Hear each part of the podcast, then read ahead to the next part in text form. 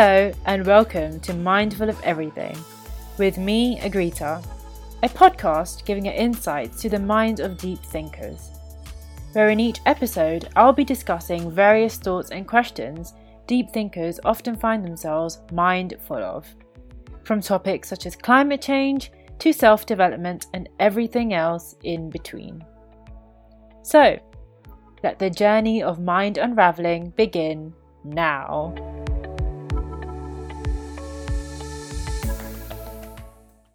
Just a reminder this episode is directly linked to part 2.2.1, where I was discussing about plastics and climate change. This is directly linking to that because that episode got too long and I decided to divide the episode into two.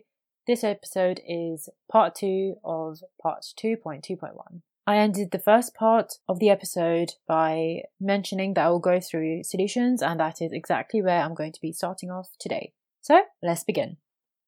So, the first solution we often think about is recycling. And as mentioned before, recycling does produce moderate amounts of emissions, but it is definitely nothing compared to the emissions produced by incinerating and refining and extracting to make virgin plastic. It's also great that we have so many bins that section out plastics and general waste in public and also at home so we can recycle and we can recycle in a really easy way. But the question is, is recycling really enough? The answer to that is definitely no, and I'll be telling you exactly why recycling isn't an option, but a last resort. So the main issue of recycling is that most plastics just don't get recycled. Like I mentioned before, overall across the world, only 9% of plastics that have been made are recycled. Only 9%. So the other 91% is somewhere on this planet is either dumped in oceans or landfills or on the land or it is burnt. And of course like i said incinerating is producing way too many emissions. Great britain's royal statistical society announced that approximately 90.5% of plastic waste that has ever been created has never ever been recycled. 90.5% and 70% of recyclable plastic in Europe actually ends up in the landfills or in the oceans, or it is incinerated because incineration is considered the easiest and cheapest option. But why have we been doing this? It doesn't make sense that if we produce plastic that can be recycled, why is it ending up in landfills? And why is it just not being recycled? Why is it not being managed in a correct way? Why are we burning that plastic when we can so easily recycle it and then use it again rather than relying on virgin plastics? Well, if you look at just your home and the plastic items in your home, especially the single use plastics, most of them have a label, or it's like a tiny little label at the back of each plastic product that will say either you can recycle it, it is currently recycled, or it currently isn't.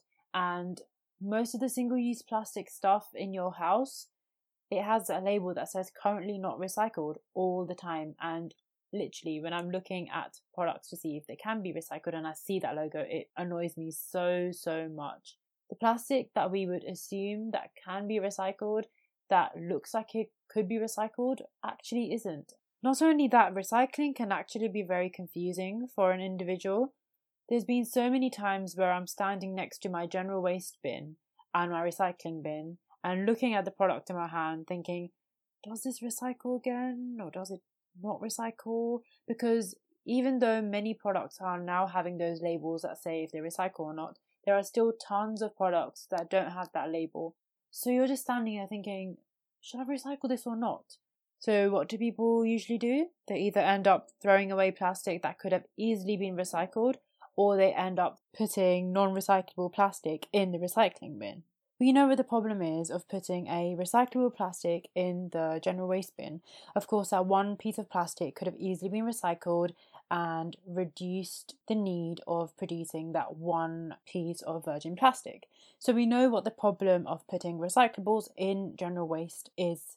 But what is the problem of putting a non recyclable piece of plastic in your recycling bin? As you can already tell, society has become so fast paced and so has things like recycling. So if just one non recyclable product is seen in your recycling that has recyclable products in it, that recycling is just thrown straight into general waste and it does end up in landfills. So even though you put just one non recyclable item in your recycling, that item alongside all of the recyclables in your recycling bin will end up in the landfill. So that's how problematic putting non recyclables in the recycling is. So if you ever are confused about whether an item can be recycled or not, please just do us a favor and put it in the bin because it's better if that one item goes to landfill rather than that item and lots of recyclable items are going to the landfill. I would actually expect recycling industries to sort out recycling and to sort out anything that has gone into recycling bins accidentally that shouldn't be recycled. But like I said, society has become so fast paced and sorting out plastics has not only become time consuming but also really expensive for industries to do. So if you ever, ever are confused about whether something should be recycled or not, just put it in the bin. I mentioned that recycling does produce a moderate amount of emissions. And yes, the process is energy intensive, but not only that, many countries, especially Western countries, send out their recycling to other countries, expecting that they will sort out that plastic and they will hopefully recycle it into new products when those countries can easily just burn it. What's the problem with that? Of course, to ship our recycling, you need to be using fossil fuels. Well, most countries will be using fossil fuels to send out their recycling to other countries. So that is producing a lot of emissions just right there. I was pretty shocked to hear that we do that. That is a common practice and it has been going on for decades, when you can actually just manage all of that recycling right here. So you won't be producing as many emissions as sending out plastic to China or Malaysia. Not only the emissions, so many cargo vessels actually end up accidentally dropping items into oceans. So, of course, if you're taking all of that plastic waste across oceans, then definitely some of that plastic waste will end up in the ocean. So it's not correct in any way. We should be managing our own recycling. We should be managing our own waste. We shouldn't be depending on another country to be doing it for us because most likely that country won't be doing it in a correct way and they will be incinerating it. So, to sum up, why exactly is recycling not the solution but our last resort? Recycling is not clearly working because we're not recycling enough plastic. Many of us don't even know what we should be recycling because it's not been made clear to us. Our way of recycling has just become lazy. We are depending on other countries to be dealing with our waste, our recycling, when we could be doing it ourselves. And we're not sorting out plastics, we're not sorting out recycling in an effective way. Just because a few non recyclables has ended up in someone's recycling doesn't mean that we have to just throw everything out. We should be taking time to sort stuff out. We should be investing that time and that money because it is really, really important for the planet and for climate change. So, what's the solution to our recycling problem? Only, only way we can deal with plastics is to just stop their production entirely. To stop feeding the recycling cycle we have going on. Recycling is just allowing us to produce more and more virgin plastic and just recycle it. So we're not stopping the amount of plastic that is going into recycling. Recycling is just making us produce as much plastic as we can because we know we can just recycle it. When ultimately we aren't even recycling the plastic we have currently. So why would we recycle the plastic we're going to make? So instead of relying on using virgin plastic, we should just stop the production of plastic altogether and then recycle and use the recycled plastic that we have currently to make plastic items if we do need to and we can't find an alternative to that. That is what the solution to recycling should be. We should just be recycling. We shouldn't be adding in more plastics into the recycling schemes that we do have. If you remember the emissions produced at each stage of a plastic's life cycle, if we keep on producing virgin plastics, we will continue to produce emissions at each stage. So why not just eliminate all of that and just rely on recycled plastics? And the plastics that exist right now, we should just recycle them instead of producing more. And we should be recycling locally and nationally to reduce our emissions related to recycling. So, the main solution of our recycling problem is to actually just cut out plastic production altogether. But what can we as individuals do? Because, of course, we're not the ones that are producing plastic, we're just using them. So, what can we ourselves do to reduce plastic pollution and also this issue with recycling? First of all, the best, best solution is just to buy less. I mentioned this in part 2.1 as well. Buying less means that you have less waste, and not only do you save money, but you also help protect the planet. A lot of our items, even if they are made out of plastic, come in plastic packaging, and plastic packaging actually represents 40% of plastic demand. So if you are reducing the number of items you're buying, you're immediately just cutting out the plastic packaging needed to pack those items that you didn't even buy. So buying less is definitely the best solution that you can use to help cut down on your plastic waste. If we just continue to rely on councils and governments to implement some sort of scheme to recycle correctly, I think it will just take too long for us to solve this plastic issue. So why don't we just cut down on our consummation of goods? Again, it's just the whole supply and demand issue. If the demand for items goes down, supply will also go down and we will be using less plastic. The next key way that you can help to improve recycling is just to search up what can actually be recycled and what can't be. You can easily search this on the internet and you can easily find out what your council recycles and what they don't recycle. Recycle Now is a really good website for anyone living in England to find out what you can recycle and what you can't. You just put in your postcode and they show all the different things you can recycle. So, definitely, just becoming more aware of what you can and what you can't recycle will definitely help in making sure that the things that can be recycled will be recycled and the things that can't be recycled will just go in general waste and not other recyclable items ending up in landfills.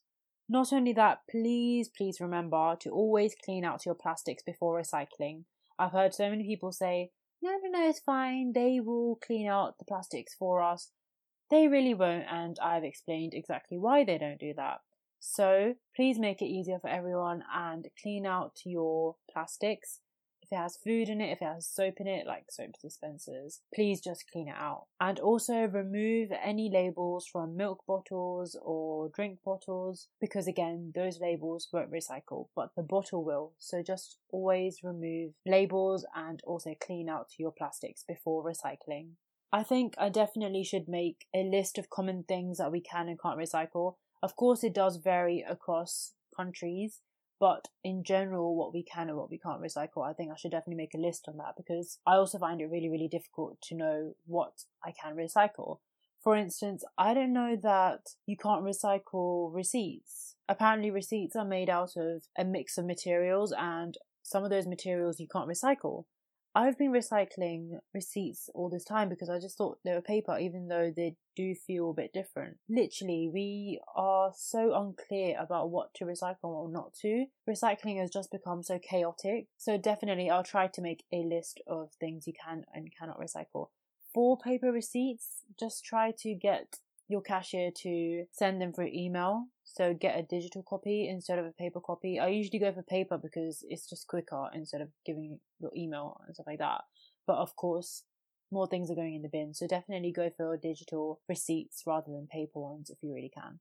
So, like I said, the main solution, the best solution for recycling issues and the plastic crisis in general is just to stop our production of virgin plastics, to stop our production and our reliance on single use plastics.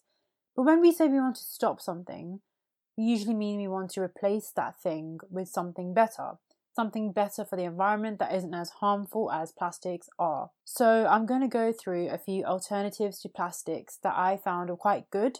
I'll go through the good points, of course, and also the bad points, and try to make some sort of conclusion to what our best alternative to plastics could essentially be. So, the first alternative that we can think of is glass.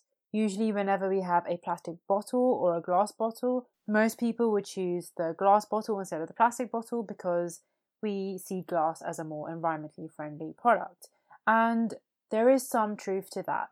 Glass definitely degrades better than plastic does. When it does degrade, it doesn't release any harmful chemicals to the environment, so it definitely is greener in that aspect. Also, glass doesn't rely on the production of oil to make it, and glass is just so much more easier to recycle. You don't have to stand there thinking for five minutes if you can recycle this piece of glass or you cannot. Glass just recycles, you just have one type of glass. Another health benefit of glass is that it doesn't leach chemicals into the liquid or the food item you've put it into, like plastics do.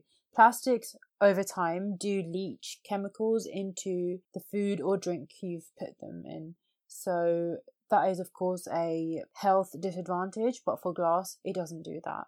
So, of course, everyone would probably assume glass is better for the environment.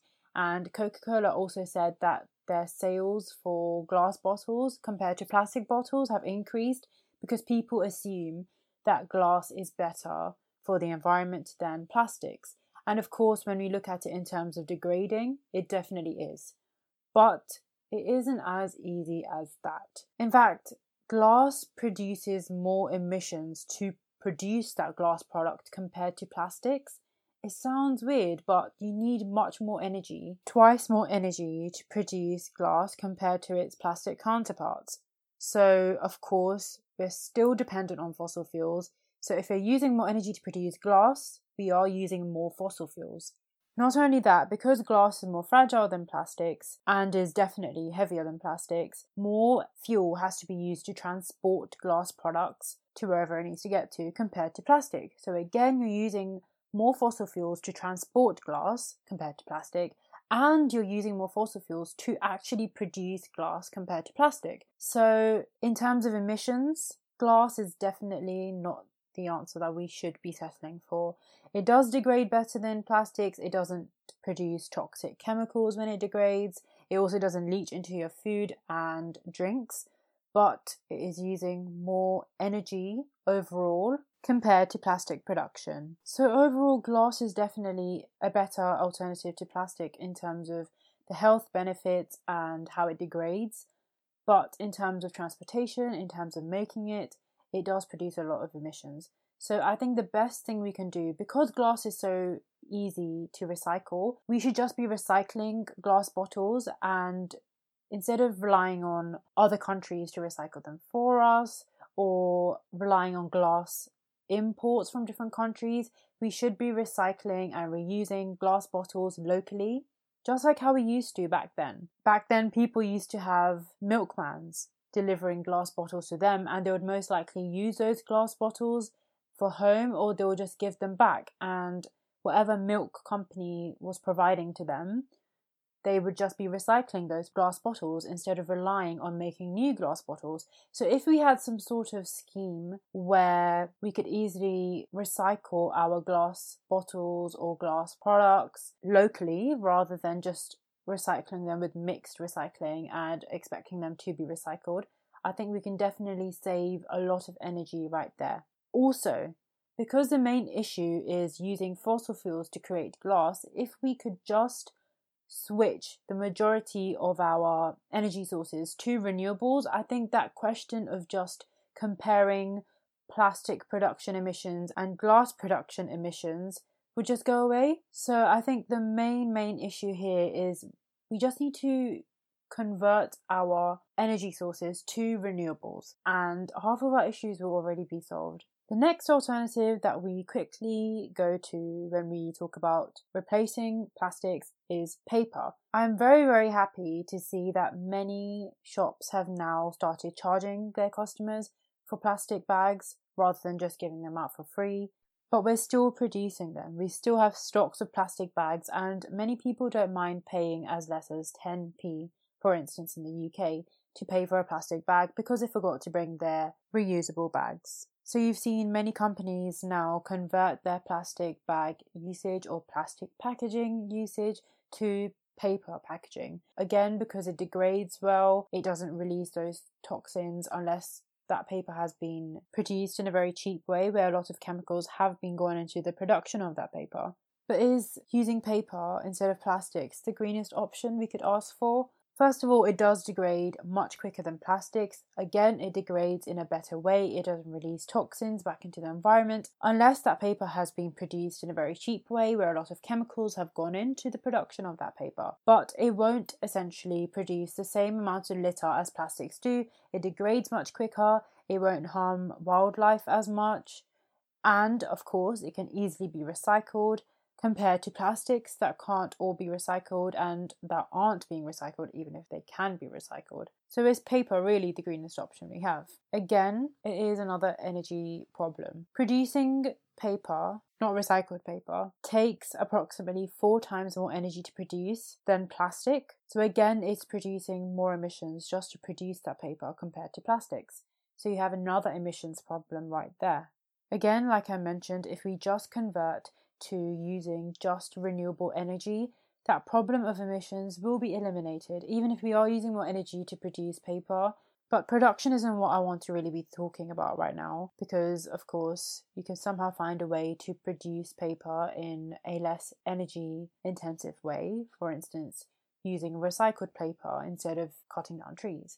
Coming to the main point that I wanted to talk about is if we rely too much on paper, we will definitely be cutting down more trees and cutting down trees and then thinking planting new trees can solve the issue that we have created by deforestation is definitely not the solution we should be settling for at all. It shouldn't really be the solution for anything.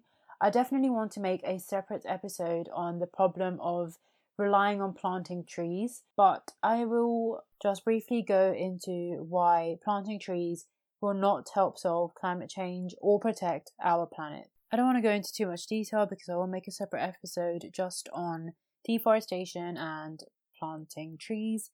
But the reason why people think that planting trees is the best option for us is that plants are a great carbon sink. So, of course, trees will be a bigger carbon sink. They have the potential to sequester CO2 from the environment, and that's all great. But if we are constantly cutting down trees, we will be planting trees that are very identical to each other. So that will be creating monocultures. Of course, that's bad because if some sort of disease comes in that does kill one tree, many trees will be killed in that. Of course, they will be more prone to forest fires. The problems with monocultures go on. So, of course, by planting lots of trees thinking that they will sequester CO2 is producing monocultures. So, that's having a negative environmental impact, even though planting trees will be sequestering more CO2. Also, planting trees have the issue of soil erosion. You need to make sure that the trees you're planting are planted in the right environment where you won't be having issues like soil erosion. Of course, planting trees will then increase the amount of water you need to sustain those trees, and of course, planting trees have another problem, such as using pesticides and fertilizers. So, you do have a lot of things to think about when you are planting trees. And planting trees really isn't just a solution we should be looking at. Again, I'll go through this in much more detail in another episode. But essentially, what we need to do is that we need to stop relying on planting new trees and rather allowing degraded forests to regrow. So, managing degraded forests. How you can do that I'll go through in my other episode. But instead of planting monocultures, instead of relying on planting new trees, we should be restoring degraded forests and degraded habitats. It's claimed that allowing degraded forests to regrow actually can store up to 3 billion tons of carbon annually compared to planting monocultures. So, of course, you have that benefit already. You are sequestering CO2 plus you are making sure the environment isn't impacted alongside that. So that was just a brief insight to why planting trees isn't supposed to be the option that we're supposed to be relying on. And another problem with relying on paper as an alternative to plastic is that paper is still heavier than plastic. Doesn't really sound like it would be, but it is still heavier than plastic. So again, you have expensive transportation costs and of course, you'll need more fuel to transport heavier items. So, again, you'll be using fossil fuels, you will be burning more fossil fuels and emitting much more than plastics would. So, that is another issue of using paper instead of plastics. Again, like any waste that ends up in landfills, if paper is ending up in landfills because people are thinking it's just more environmentally friendly if we use paper because it will eventually degrade and it will degrade faster than plastics, it actually does produce methane if it isn't degrading in correct conditions. So you have another problem with paper right there. Essentially, any bio waste that ends up on landfills, if it isn't degraded in correct conditions, it will produce methane. So you have that problem of paper compared to plastics. Another alternative to plastics, which I think would most likely be the most feasible option that we have and will most likely be the cheapest one and also the one that will have a less negative impact on the environment is using metals. Metals degrade very well compared to plastics. They won't be releasing the toxic chemicals that plastics do when they degrade, and they're degrading faster. Plastics do take double the time to degrade than metals do, so you have an advantage right there. Metals are also quite light compared to plastics. They're also very durable. They last perhaps longer than plastics do in terms of packaging and single use plastics. The main reason why I think that metals are supposedly the best alternative we have at the moment is that metals are just recycled much better than plastics ever have been. Like I mentioned at the beginning of the episode, overall only 9% of plastic has been recycled. And if you compare it to metals, just to give an example, in the EU alone, 72% of tin and aluminium have been recycled. So that is a massive difference compared to the plastic that we recycle. So that means that we don't even need to rely on virgin metals. We can just use the metals that are present with us right now and just keep on recycling them. So that will save a lot of energy, a lot of money, and it will prevent us from deforesting more to produce quarries and mines to extract metals. And since metals are much easier to recycle than plastics, I think using only recycled metals as an alternative to plastic will definitely help us just because metals do degrade much easily than plastics do. They don't produce harmful chemicals when they do degrade, and you don't have to really think about, oh, if this ends up in the landfill, what it will be doing because it will degrade very easily. Of course, it can pose a threat to animals, such as animals getting stuck in tin cans, but compared to plastics and how so many aquatic animals are mistaking plastic for their food, they won't really be having that problem with metals. So it's sort of a lesser of two evils sort of issue. I still think metals will definitely be better than plastic, but of course, only if we use recycled metals. That's basically the case with any of the alternatives I've given, so glass and paper. If we just use recycled materials, We'll be saving so much energy, we don't have to rely on fossil fuels to make virgin paper, metal, or glass. We need to just stop relying on virgin materials. We need to stop extracting them because we have enough materials on this planet that we've already extracted, that we've already created. So why not just recycle all of them and use them? Yes, sure, recycling can be more expensive than actually extracting materials. But right now, we just need to think about preserving our resources and also limiting our emissions and making sure that the materials we use don't degrade into toxic chemicals. So it's all great if we use recycled materials, but I know many countries don't do that.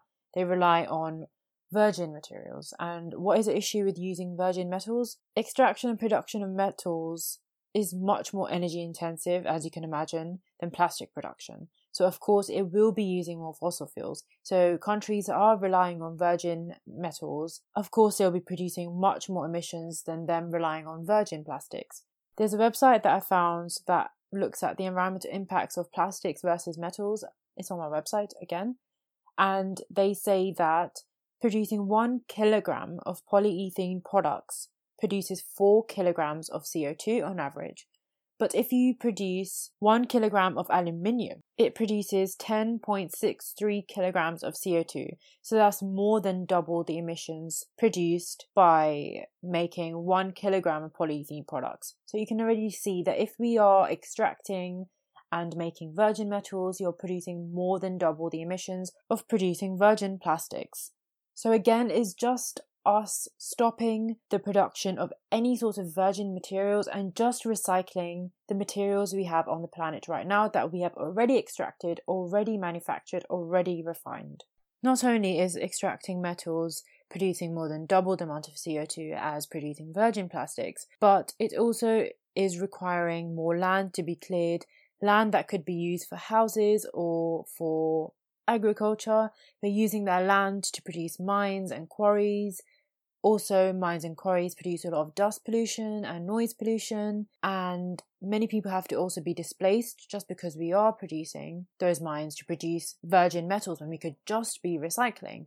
Not only that, many countries, especially countries in poorer regions, they rely on cheap or child labor, which then infringes human rights of workers and then it brings in an ethical issue as well. So you have so many downsides of producing virgin metals, virgin materials in general. So the best thing to do is just use recycled metals, recycled materials, and not rely on virgin products or materials. Okay, so the three alternatives to plastics I've gone through is glass, paper, metals. The fourth alternative I want to go over with you is biodegradables. And before I even decided to make this series, before I even started researching about the alternatives to plastics, I used to think that biodegradables was the best option we could ever have to replace plastics because it just makes sense. Biodegradable, the item that you have, the material that you have, it just easily biodegrades and it provides nutrients to the soil. It releases non toxic products back into the earth and is just recycled in a natural way. That's what biodegradable means. At least that's what I thought it meant, and that's what many people think it means. But after I decided to search up the alternatives to plastic, I actually found out that biodegradables aren't exactly what we think they are. I think we as consumers have to be very careful about the things we buy and the companies we depend on and the companies and industries that we put our trust into because many companies are actually greenwashing their products. They're seeing that climate change and protecting the planet has become such a big issue within the public that they're trying their best to make their products look green or look environmentally friendly by greenwashing. In terms of plastic, what I mean by greenwashing is that many companies are using just conventional petroleum plastics and they're putting in additives that help that conventional plastic degrade much faster than a normal conventional plastic bottle, let's say, would degrade by. On average, it takes one single use plastic bottle 400 years to degrade. So, what companies are actually doing is that they have that conventional plastic. So, they have that plastic that is made from petroleum and they just put in chemicals or different additives that help that conventional plastic to degrade much faster than its conventional plastic counterparts that don't have those additives in it. Sounds pretty good. It really isn't because, like I mentioned before, plastics, when they degrade, it doesn't matter how long it will take for them to degrade, they will release chemicals back into the environment that are not safe, that are toxic. So if you're adding additives into conventional plastics, you're making those conventional plastics break down quicker, which might seem good and it might seem like, okay, we are reducing our litter of plastics. But no, we are helping those conventional plastics to degrade faster and release toxins quicker into the environment. So that's not good at all. That is not an alternative. That is companies greenwashing so they can continue to use conventional plastics but say that they will degrade faster. But it just means that those toxins, those chemicals are not safe for the environment, they will be released into the environment quicker. What's the point of those plastics? Nothing. Absolutely nothing. So we as consumers have to be very careful when we see biodegradable plastic when we pick up a bottle and we think, okay, we're being environmentally friendly by buying this biodegradable plastic, we need to be careful. We need to make sure that that company isn't greenwashing and using conventional plastics that have additives in them that makes that conventional plastic break down quicker. Because if anything is breaking down quicker that already has those toxic chemicals in it, those toxic chemicals will be going into the environment quicker. So, might as well just stick to your conventional plastic that's taking 400 years to degrade. Not only are those plastics degrading quicker and releasing toxins quicker, biodegradable plastics that are actually just conventional plastic with additives in it can't really be recycled because those additives make that plastic less durable and when you try to mix it with conventional plastic, you get less durable products. So recycling becomes much more difficult. And again, like I said, if anything is in your recycling that isn't recycled usually, then of course your recycling will be ending up in landfills. So essentially, what we, the consumers, need to do is that we need to search up those companies that are providing the biodegradable products that they so say they are providing and actually find out if those products are just conventional plastics that have additives in them to make them degrade or if they're actually compostable and truly biodegradable products. So we do need to invest some time to go through the companies that we depend on and see if they're actually producing truly biodegradable or compostable items. Like I said, if you have time to scroll through social media so many times in the day, then you definitely have time to do a quick Google search of the company that you saw was providing a biodegradable product and see if it actually is biodegradable, if it actually is compostable, and not conventional plastic, just greenwashed. So, I just mentioned compostable plastics, and there is a website that I'll put on my website. Keep saying that basically any link that I mention will always be on my website. So do check it out and read whatever you fancy. But that website tells you the differences between biodegradables, degradables, and compostables. And I just briefly mentioned compostable products. Compostable products are products that you can just put in a compost heap, and over time, because of the conditions in a compost heap, they will degrade. And people think that that is a really good way to produce plastic that is actually biodegradable, truly biodegradable, so you can compost it. Most of these compostable items are made out of plants. For example, cornstarch. I've seen lots of bags that say they're made out of cornstarch. When you feel them, you can, it's like you can feel that starch, so you can tell that yes, they definitely have put something in. But again, like I said, many companies are able to fool customers, so definitely look into them. And of course, because they're made out of plants, they will definitely break down into natural products that will be very good for soils, very good for the earth. And apparently, such compostable biodegradables can break down as early as 90 days. So, compared to conventional plastics that take 400 years on average to break down, you have these compostable biodegradables that can break down as early as 90 days, provided you have a compost heap.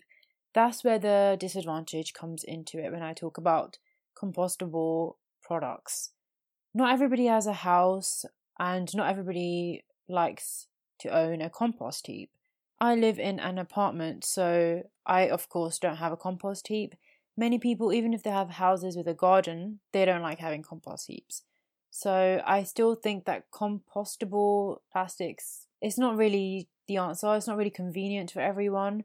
Most people would just throw those compostables into the bin. And the reason why that's another problem is that if you put biodegradable items that have plant products in them on the landfills, you have the risk of those products breaking down to produce methane. And like I said, methane is 84 times more potent than CO2 in the long term. The way that biodegradables can produce methane on landfills is that when you keep dumping waste on top of each other, you are creating anaerobic environments for the waste that has been compressed underneath the waste that you keep on adding. And the problem with that is that bacteria that does require aerobic conditions won't be able to survive in those conditions. And so that waste that has been compressed with other waste on top of it starts to break down and produce methane. And that's why landfills are the third largest methane contributors to the planet. Some countries will use that methane and use it for energy and electricity, but most don't. So you're producing mass amounts of methane. And if you add biodegradables into that, they will again degrade faster and produce methane faster. So that's why you have a problem with compostables. You do need to put them into compost heaps or into the soil and prevent them from going into landfills. Yeah, sure, they'll break down, but then they're producing so many methane emissions. So that's where the catch is. Biodegradables and compostables sound like a very, very good idea, but you need to be able to sort them out properly. You need to be able to dispose of them correctly And again, you can just do a quick Google search and find out exactly how to do that. There are many facilities that dispose of bio waste, and you might have one close to you. When I was trying to search them up, I was getting very confused. I can't really find any that are very close to me, so the only thing that I have to do is just throw stuff in the bin. So I think compostables, biodegradables, biodegradables that don't use conventional plastics and put additives in them, they are a good alternative, but I think we still need to put in more effort to make sure that people are disposing of them correctly and not just adding those products onto landfills, which then produces more methane, which is not helping climate change in any way. Another problem with compostables is that because of the plant materials in it, you can't recycle it. And when people see this plastic bag is biodegradable, or this plastic packaging is biodegradable and is good for the planet, most people think, yeah, yeah, I can put in my recycling and, you know, it'll be better. It's better than putting it in the trash. Actually, it's much better if you throw that compostable or biodegradable in the bin rather than recycling. Again, like I said, you need to be able to recycle the correct items, otherwise, you won't be having your recycling go to recycling centres, but rather it will end up in landfills. And many people are again so unaware of how to dispose of things. We don't even know what to recycle properly. And then if we're adding in biodegradables and compostables, it just becomes even more confusing. So I think we still have some time for biodegradables to become more widely used. And so then we might have collection points put in place for bio waste. But at the moment, I don't really think it will be working right now. We'll have to somehow find another alternative. But for people that have gardens, for people that have compost heaps, really, you have such a big advantage right there you can easily get any sort of biodegradable or compostable item and you can just put it in your compost heap or you can bury it in your garden, you know? So don't be put off by getting biodegradables or compostables if you have a garden, if you have a compost heap, or if you're close to a bio waste disposable facility. You know, every little counts, so don't be put off by the idea that it might be hard to dispose of if you definitely have those facilities with you or next to you. Just when you thought the disadvantages for biodegradables have ended, haven't. You have another issue of GM crops being used to produce these compostable plastics or materials.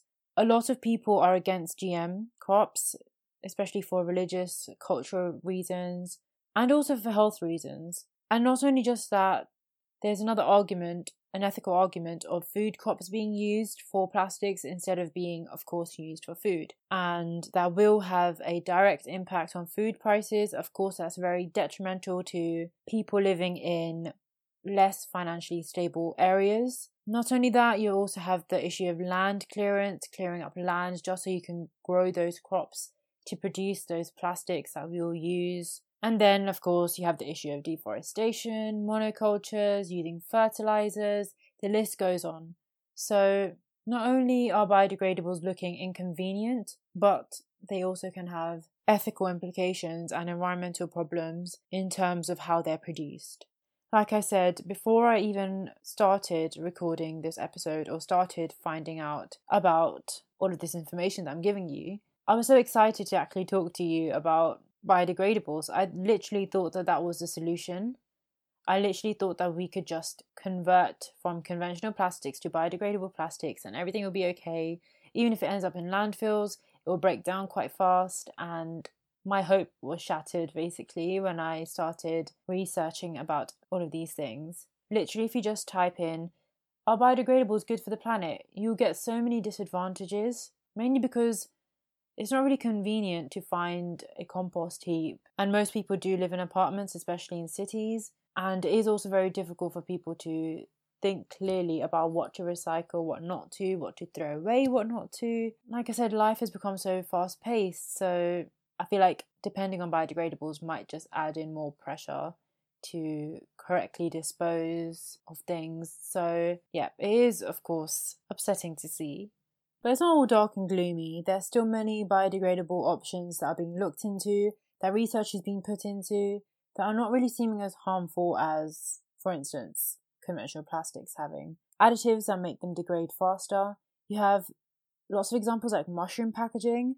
Mushrooms make networks between each other. So you can definitely make durable materials out of that. You also have things like water bottles being made from algae, which can last just a few days. So, another advantage. Scientists are also looking at engineering plastic eating bacteria. I've seen quite a lot of TED Talks on that, quite a lot of articles on this. So do search it up if you're interested. And those plastic eating bacteria, they can easily be used in landfills, they can also be used in ocean cleanups. Of course, we have to make sure that these bacteria don't become invasive or they don't end up harming the environment even more. But I have seen a few talks on people saying that there are bacteria out there that are good for the environment, so they won't be harming the environment in any way and they will be eating plastic. So, research is definitely ongoing. So, we shouldn't think that this is the end. But ultimately, we need to find a solution that helps our society shift from a use and throw society to a reuse and preserve society. We need to emphasize on reusing products. Whatever solution we end up with that can replace plastics, we just need to make sure that we are reusing that product. We are reusing materials instead of relying on virgin materials. That is what we need to do. We need to just change our perspective and we need to change our lifestyles. We need to stop using and throwing away stuff and we need to learn how to preserve and reuse items. Society used to be like that. I don't understand why we shifted from that. You save money in the long term, it's better for the environment, we're saving money in terms of manufacturing as well, we're reducing our emissions. So, why have we just become this use and throw society? Why do we so rely on single use stuff? This issue of single use plastics wouldn't have even evolved if we just stuck to our reuse, recycle, and reduce ways. Even if we make biodegradable plastics, we need to make sure that we're not making single use biodegradable plastics because we're just feeding our dependency on single use products. We're continuing to be a society where we just use something for a second for a few seconds, maybe a minute, and then we throw it away, never thinking about what that product that we just threw away, what impact it could have on our planet. We as a society have to become eco conscious to save this planet. We as a society need to make sure that whatever we're doing, we're limiting our negative impact on the planet. And of course, there are many ways to do that. We should continue challenging governments and organizations and industries, companies to reduce their plastic use, to reduce their plastic packaging, to find more sustainable ways to produce products that we're using to provide services in the most green, environmentally friendly way. We should continue doing that. But I also believe in the power of inaction. There is a wonderful article on The Guardian, can you find it on my website, that talks just about the power of inaction. I just want to state a few sentences from that article because it was just so powerful. It made me think twice about how I'm treating this climate crisis. So, this is a few of the sentences. Just as the most effective technique for weight loss is to eat less, the most effective technique for reducing our environmental impact is to produce and consume less. There is no greener packaging than no packaging. No trip will ever be greener than the one we didn't make. No product is greener than the one we didn't buy. When it comes to the environment, one of the most powerful and effective paths to sustainability appears to be in action. Just that section right there was just so powerful. We as a society have become so used to taking action for things that we are passionate about and the things that mean a lot. And it does make sense. Of course, we do need to take action. Governments and industries do need to take action to reduce their plastic waste or air pollution or anything that's affecting climate change. We do need to take action, and we also need to take action to challenge those governments and companies. But we also have to remember that there is a power of inaction. If we just stop relying on single use plastics, companies will see a plummet in demand for single use plastics. If we cut down on the amount of products we buy, we will cut down on the amount of plastic used to package those products. As I mentioned before, 40% of plastic demand is just for plastic packaging. So if we are reducing our consumption of products, plastic packaging will go down. The amount of plastic needed to package products will go down. If we start supporting companies that are making an active attempt to reduce their plastic use, their waste, their emissions, and instead stop supporting companies that are doing absolutely nothing, there is power in that. We as a society have just become so used to taking action for things that matter. But sometimes we just need to understand that the power of inaction is great enough. That's why things like boycotts and protests and strikes are so important. If we stop providing our support for companies that are turning the other way when it comes to climate change, when it comes to protecting the environment, it will have a massive impact on those companies. It will make them think twice about what they are doing. And it could really make those companies, those industries, the government realize that climate change should really be our priority. So, overall, what we need to do is that we need to reverse our dependency on plastics and find alternatives that we can reuse and that won't have a harmful impact on the planet. And we need to believe in an action. We need to believe that if we just stop buying plastics, or at least reduce our plastic usage greatly, and if we stop supporting companies that are doing absolutely nothing to protect our planet, we can be solving this climate crisis quicker than we ever imagined. I also wanted to go through a list of how you could personally reduce your plastic footprint, but again, this episode has become too big, so I think I'll be releasing a bonus episode where I'll be going through exactly how you can reduce your own plastic footprint. So, how you can try to live the most plastic free life possible. So, definitely look out for that bonus. Just to quickly wrap up this episode, you might be thinking, all Agrita does is just mention solutions, mention solutions and lists of solutions. It's like it never ends. Why doesn't she just go out there and do something about it? Why doesn't she just invest her time and energy to invent something that can help? And really, you're not alone. I also had that thought a while back. I thought, okay, I know about so many different solutions and so many things that we can do, but why don't I just do something? And I want to quote what Greta Thunberg said in her TED Talk. I'll put this on my website so you can check it out. It's a very, very powerful TED Talk.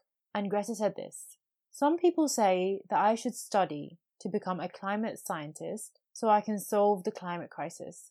But the climate crisis has already been solved. We already have all the facts and solutions. All we have to do is wake up and change. Just hearing that made me stop questioning myself, made me stop questioning my time and energy that I have invested to look through solutions and then to share them with you. The climate crisis has already been solved. Governments and industries know exactly what to do to reduce their emissions, their plastic waste, their waste in general, their negative impacts on this planet. People of power know what to do. They knew from a very long time. We're just finding out about solutions now. They knew about all of these things before. Businesses, industries, governments, they have the time and money to invest in producing alternatives to plastics that won't have a detrimental impact on the planet. They know the answers. And for anyone that thinks that we don't, or if we don't have the technology or the resources to help solve this climate crisis, I just want you to think about this. If we can make many unmanned missions to Mars, if we can find out about solar systems in another galaxy that are many, many light years away from now, if we can get to the moon as early as 1969, we have the resources, we have the brains, we know exactly what to do to help save our planet. We know. For anyone that thinks we don't, we know. But why haven't we done anything yet? The answer to that is that we haven't even made the climate crisis our priority yet we have prioritized space missions and trying to find other planets to reside on our priority. but we haven't made protecting the only planet that has enough resources to sustain life efficiently and sustainably our priority yet. We haven't made protecting the planet, planet Earth, our priority yet. And that's exactly why we're seeing the detrimental impacts of anthropogenic climate change, the climate change that we have created as humans. We still think that there's so much time left for 2050 to come that we don't need to prioritize climate change. 2050 is just an estimated deadline for us to sort out everything before we can no longer make any changes to our lifestyles, to our missions to save the planet after 2050. 2050 is just an estimated deadline. It could well be before that. The IPCC have said that we need to make sure that the Earth doesn't warm higher than 1.5 degrees Celsius. We need to do that, but we're not doing it because we just haven't prioritized climate change.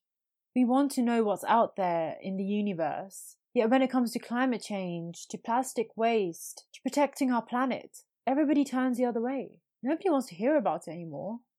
It's tedious, is tiring, is annoying.